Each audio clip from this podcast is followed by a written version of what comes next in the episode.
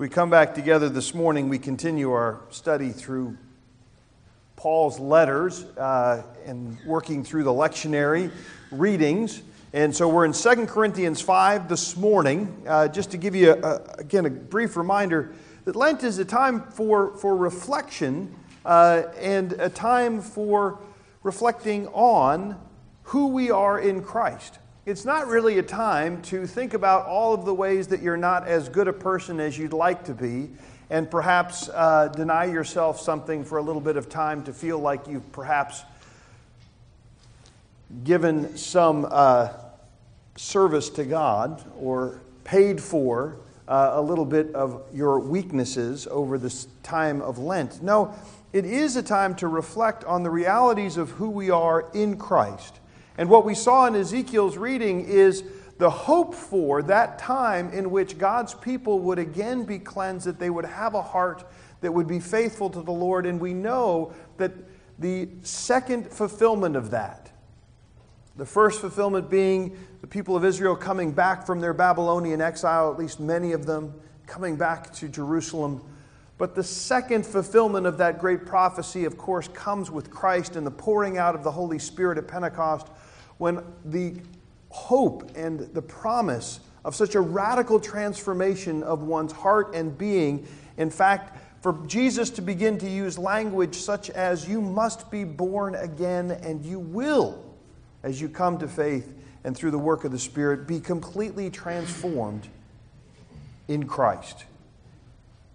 And in the midst of a time where we feel that, we desire it, we know it to be true, and yet we wrestle with it, and we desire to see it more and more lived out in our own existence and in the existence of the church, Lent is a time to reflect on who Christ is and who we are in Christ, and to know then the opportunity to live more and more in line with who He is.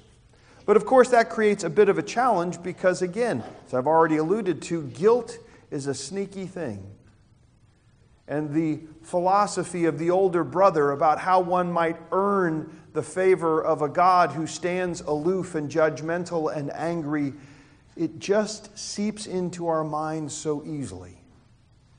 It seems to be in the air we breathe. And so I want to reaffirm this morning through the reading of 2 Corinthians chapter 5 verses 16 through 21 how radically different our reality is, and then perhaps reflect upon it a bit in the sermon.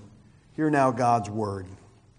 From now on, therefore, we regard no one according to the flesh. Even though we once regarded Christ according to the flesh, we regard him thus no longer. Therefore, if anyone is in Christ, he is a new creation. The old has passed away. Behold, the new has come. All this is from God, who through Christ reconciled us to himself and gave us the ministry of reconciliation. That is, in Christ, God was reconciling the world to himself, not counting their trespasses against them, and entrusting to us the message of reconciliation. Therefore, we are ambassadors for Christ, God making his appeal through us. We implore you on behalf of Christ, be reconciled to God. For our sake, he made him to be sin who knew no sin, so that in him we might become the righteousness of God. The grass withers and the flowers fade, but the word of our God stands forever. Please pray with me. Heavenly Father, we ask that this good news of who your Son is and what your Son has done for us, and how you sent him that we might have peace with you, would ring true in our hearts again. The hearts you gave us. Lord, we, may we in ever greater degrees learn to trust our new hearts and our new selves. Lord, we pray that as we enter the time of, of preaching, Lord, that you would bless the preaching of your word and that anything that is said that is not true or for the benefit of your people, may those words quickly be forgotten. In Christ's name, amen.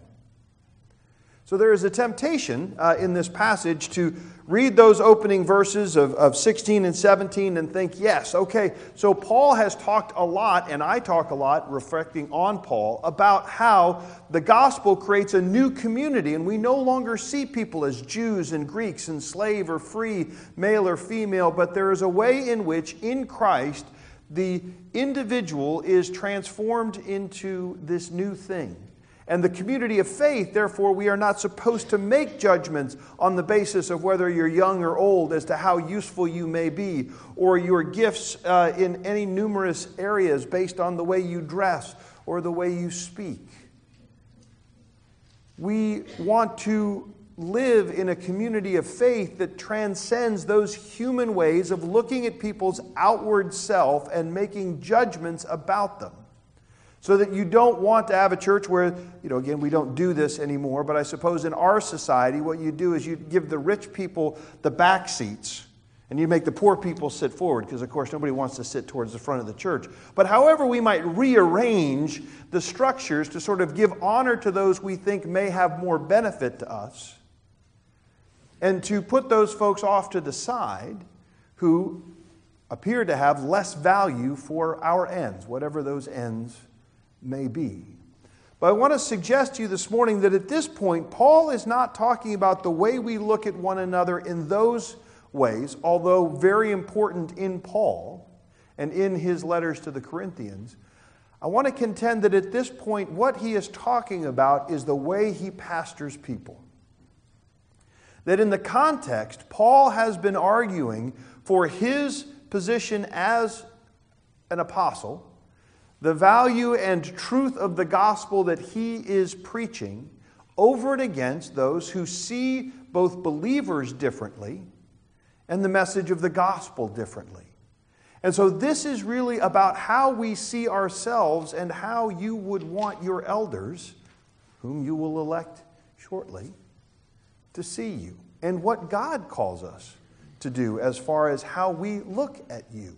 And so this morning, what I want to do is to regard people through the lens of the gospel in our pastoral care, first by reaffirming the great doctrine of justification, right? And so for our kids, hopefully some of them are learning their catechism. Justification is an act of God's free will where the work of Christ is imparted to us, not by any righteousness in and of ourselves it is a free gift, and it is complete, and it is full. So we'll look at justification, this great doctrine, and then we're going to look at sanctification, which is not an act of God's declaration, but a work of God through the Spirit in the believer's life.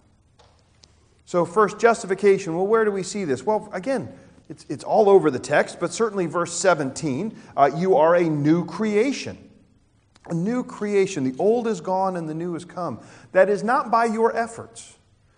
Again, Nicodemus was right. How can a man be born again? How on earth can I be born again? Well, you can't do it to yourself. It must be done for you and to you by God Himself. And in the same way, those things that are dead must be made alive. There is no ability to regenerate oneself. And because of the plague of sin and death and the rebellion of, rebellion of humanity, we were in a position where things had to be do, done for us.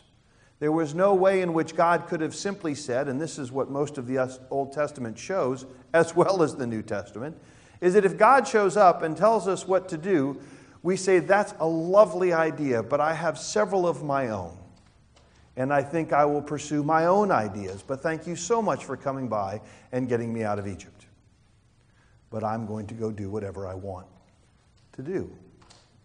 And the same is true in the New Testament. The temptation, the challenge, even in the very presence of our Lord and Savior Jesus Christ, to see Him through a different lens, a lens simply of my own agenda and ability. It takes a new creation and so Paul says this is what has happened. There is a new creation and that there has been reconciliation. There is a reality because of sin and death that we were at war with God. It's not a neutral position, there is no detente. And God had to reconcile those who were far away, younger brothers and older brothers. to a place of peace with Him. And then verse 19 continues, not counting our sins against us.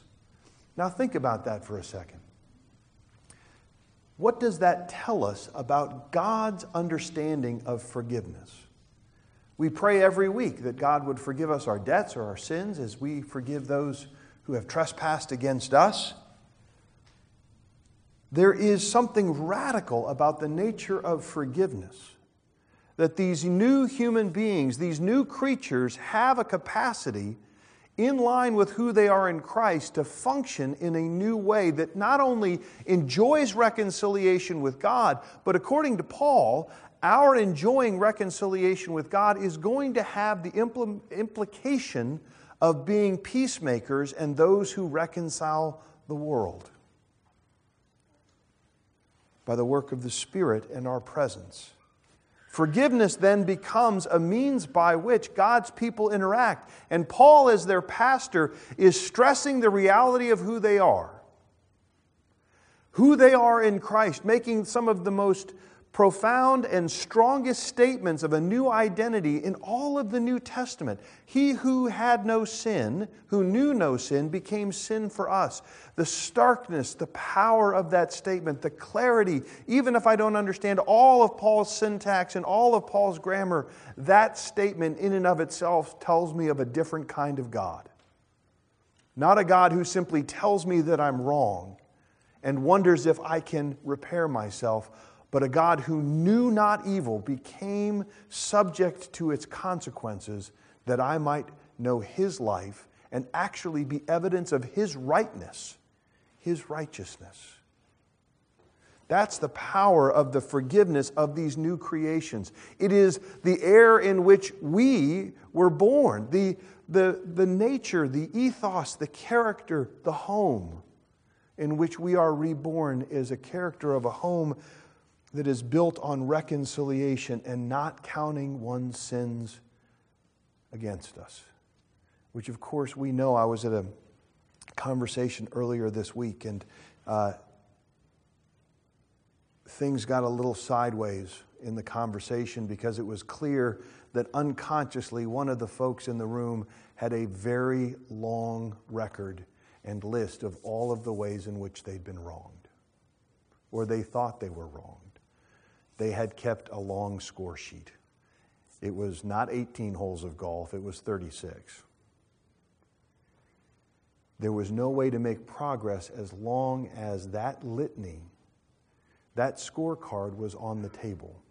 Because there was no way for the one who apparently, either consciously or unconsciously, had wounded their brother to make up for all of those transgressions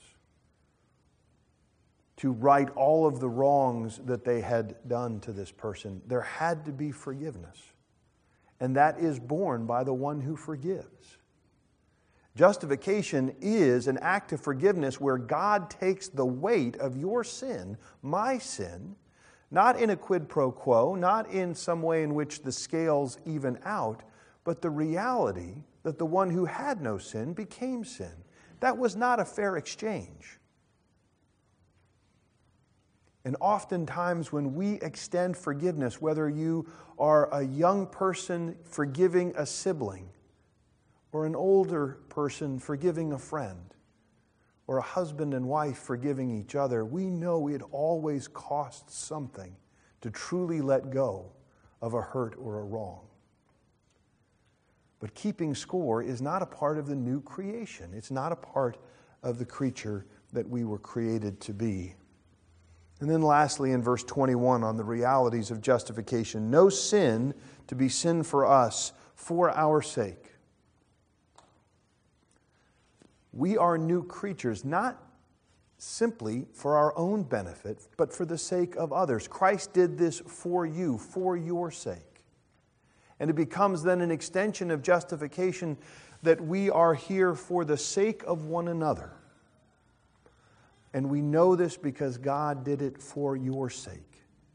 He became one willing to endure all of the unrighteousness of you and me so that we might know the reconciliation we have with God. And so that's how Paul, the pastor, sees his people dearly purchased, loved individuals who have become new creations in Christ. And then the work starts. Because according to Paul, if we go back a little bit further in the chapter, verse 9, which isn't a part of your text, but if you have your Bible, you can double check, and, and I encourage you to look at it. But Paul says he does everything to please him that part of the implication of being this new creation is that instead of doing everything to please me, which is the orientation of a dead and self serving heart, but when I get a new heart, the orientation is actually to see and feel the delight of my Heavenly Father. And I do things that He might be pleased, not simply me. And if I know who I am in Christ, chances are I will also know great joy and peace as I live according to my justification, this new identity, this new creatureliness that I have. And so we enter in a time of sanctification, which is becoming more and more like what we really are. It's the already not yet that our scholars talk to us about. You are already justified, and yet there is a way in which this side of glory, we don't know what it is like. It is very much like the analogy. I, we don't know what it's like. What it is like is like a child learning to walk with its new legs. If you've been reborn, if you have a new body, if we all become children again, how many things do we need to learn how to do with our hands and our feet and our minds and our eyes and our mouth? Of course, we have a whole new life to learn, to grow up into that body. That is the process of sanctification. And according to Paul, it starts with Paul not regarding anybody who has confessed Christ and been baptized according to the flesh. It's why he has expectations on them. It's why he challenges them to be generous in the next chapter to help the people in Jerusalem. Why? Because as new creatures, I assume you now understand how your money works, not in line with the human idea, but in line with what it is to be co heirs with Christ. Don't tell me I never gave you a goat. Everything I have is yours. And because of that, there's some people starving in Jerusalem, and we should really go help them. Well, what will that cost me? It'll cost you something. But of course, as a new creation, I already know and trust that you have a different view of money than you did before you were a believer. Don't tell me what to do with my body. Ah, but it's not your old body, it's your new body. And in line with that, here's what sexual purity looks like. Here's the way your body was designed to enjoy another human being. There is a reality to that. Well, don't tell me what to do. Well, I, I'm not. Because I'm telling you about your new body. Because you are a new creation. I'm not saying you don't feel certain uh, longings for your funds or f- certain longings for uh, your, the people that you're attracted to, whether there's several or one. But that's not who you are now. I'm speaking to the child learning to hold something new in its hand, to learn to paint again, to stand, to walk. I, your pastors, your elders, God's word, the community of faith gathered around are here absolutely to help you know what it is to be this new creation. Because if your new creation is really like your old creation, just with, as I saw on a sign recently, uh, that Jesus is an insurance policy, if that's our view of Jesus as an insurance policy, then one wouldn't imagine that there's going to be a whole lot of change in my life now. It cashes in when I'm dead. But see, the problem was the beauty of, of the scripture is that you were dead, now you're not dead because you're alive in Christ. So, how will you live as living beings in Christ? Different the way you did when you were dead. And Paul saying, I don't see you as dead beings anymore. I see you as those in the flesh, which is why I can say, stop looking at everybody as if they're Jews or Greeks, slaves or free, because that's the way dead people think. And I couldn't imagine you thinking any differently if you were still dead. But because you're not dead, there's a greater expect there's a different expectation. I bother talking to you because you are not dead. I write you this letter and plead with you because you're not dead. You can actually understand a kingdom ethic that is different because you're not dead, because you're a new creation. Don't press against me against my anger, my anxiety, my fears. Fill in the blank of those things which are a part of death that we very often are reticent to share with our brothers and sisters, let alone our pastors and our elders, in such a way that we might see those anxieties and fears and angers and real pain and the fact that we've been victims and the fact that we need to move on from those places, but we don't know how. And we're stuck in them, in those fears, and we say to ourselves, There's nothing I can do, it's just the way I am. Dear brothers and sisters, there's no way that Paul would look at you and say, You're right. He would say, That was true. But you're now free. You're a new creation, and those things can and will have less and less hold of you because Christ has hold of you.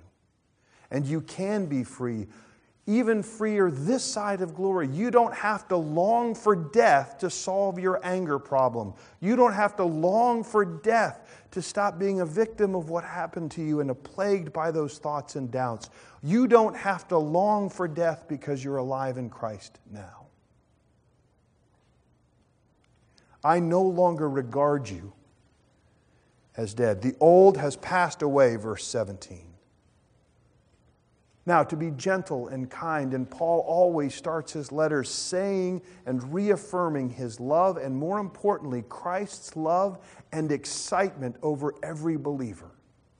I thank God for you. I pray for you. The Lord delights in you. And here are further implications of what it means to be new creations. We do things differently. As you vote after worship, as you encourage your elders and your pastor, as you engage with us. Know that we desire to see you increasingly not in the flesh, but in the reality of a heavenly body, one that is made alive in Christ, that will never perish. Who you truly are. All of us are blind to who we truly are because the pain and the realities of this world, the seductions and joys and temporary pleasures of this world, seek to confuse us as to who we really are. And it is a calling of God's people gathered together and those called to lead you to see you as who you are in Christ and not to exhort you out of their own desires to be different, but in our best moments to encourage you as to who you are in Christ and the freedom that you enjoy. Not to shame you, not to abuse you, not to hold it over your head or to suggest that somehow we might be better than you, but simply to say, Who are you in Christ? And how can we encourage that in one another? When God's people do that, it is not just an inward transformation of peace but it is the outward evidences of those generosities where Paul both addresses the spirit and the physical realities of the church in ministering to one another. It is a holistic transformation when the kingdom of God comes because it was always meant to be a spiritual and a physical reality. To try and do one without the other is to live not in line with who Christ is, but to do both together is to recognize what these new bodies are truly capable of doing. Let's pray. Heavenly Father, we ask that you be merciful. Lord, it is impossible to imagine any transformation without your Spirit filling us and giving us the ability, the longing, the desire, the courage, and the strength. Lord, may nothing in this sermon be understood to be an exhortation to personal betterment apart from the work of Christ in each heart. We can do nothing without you, but all things are possible in you. And we pray for that, Lord.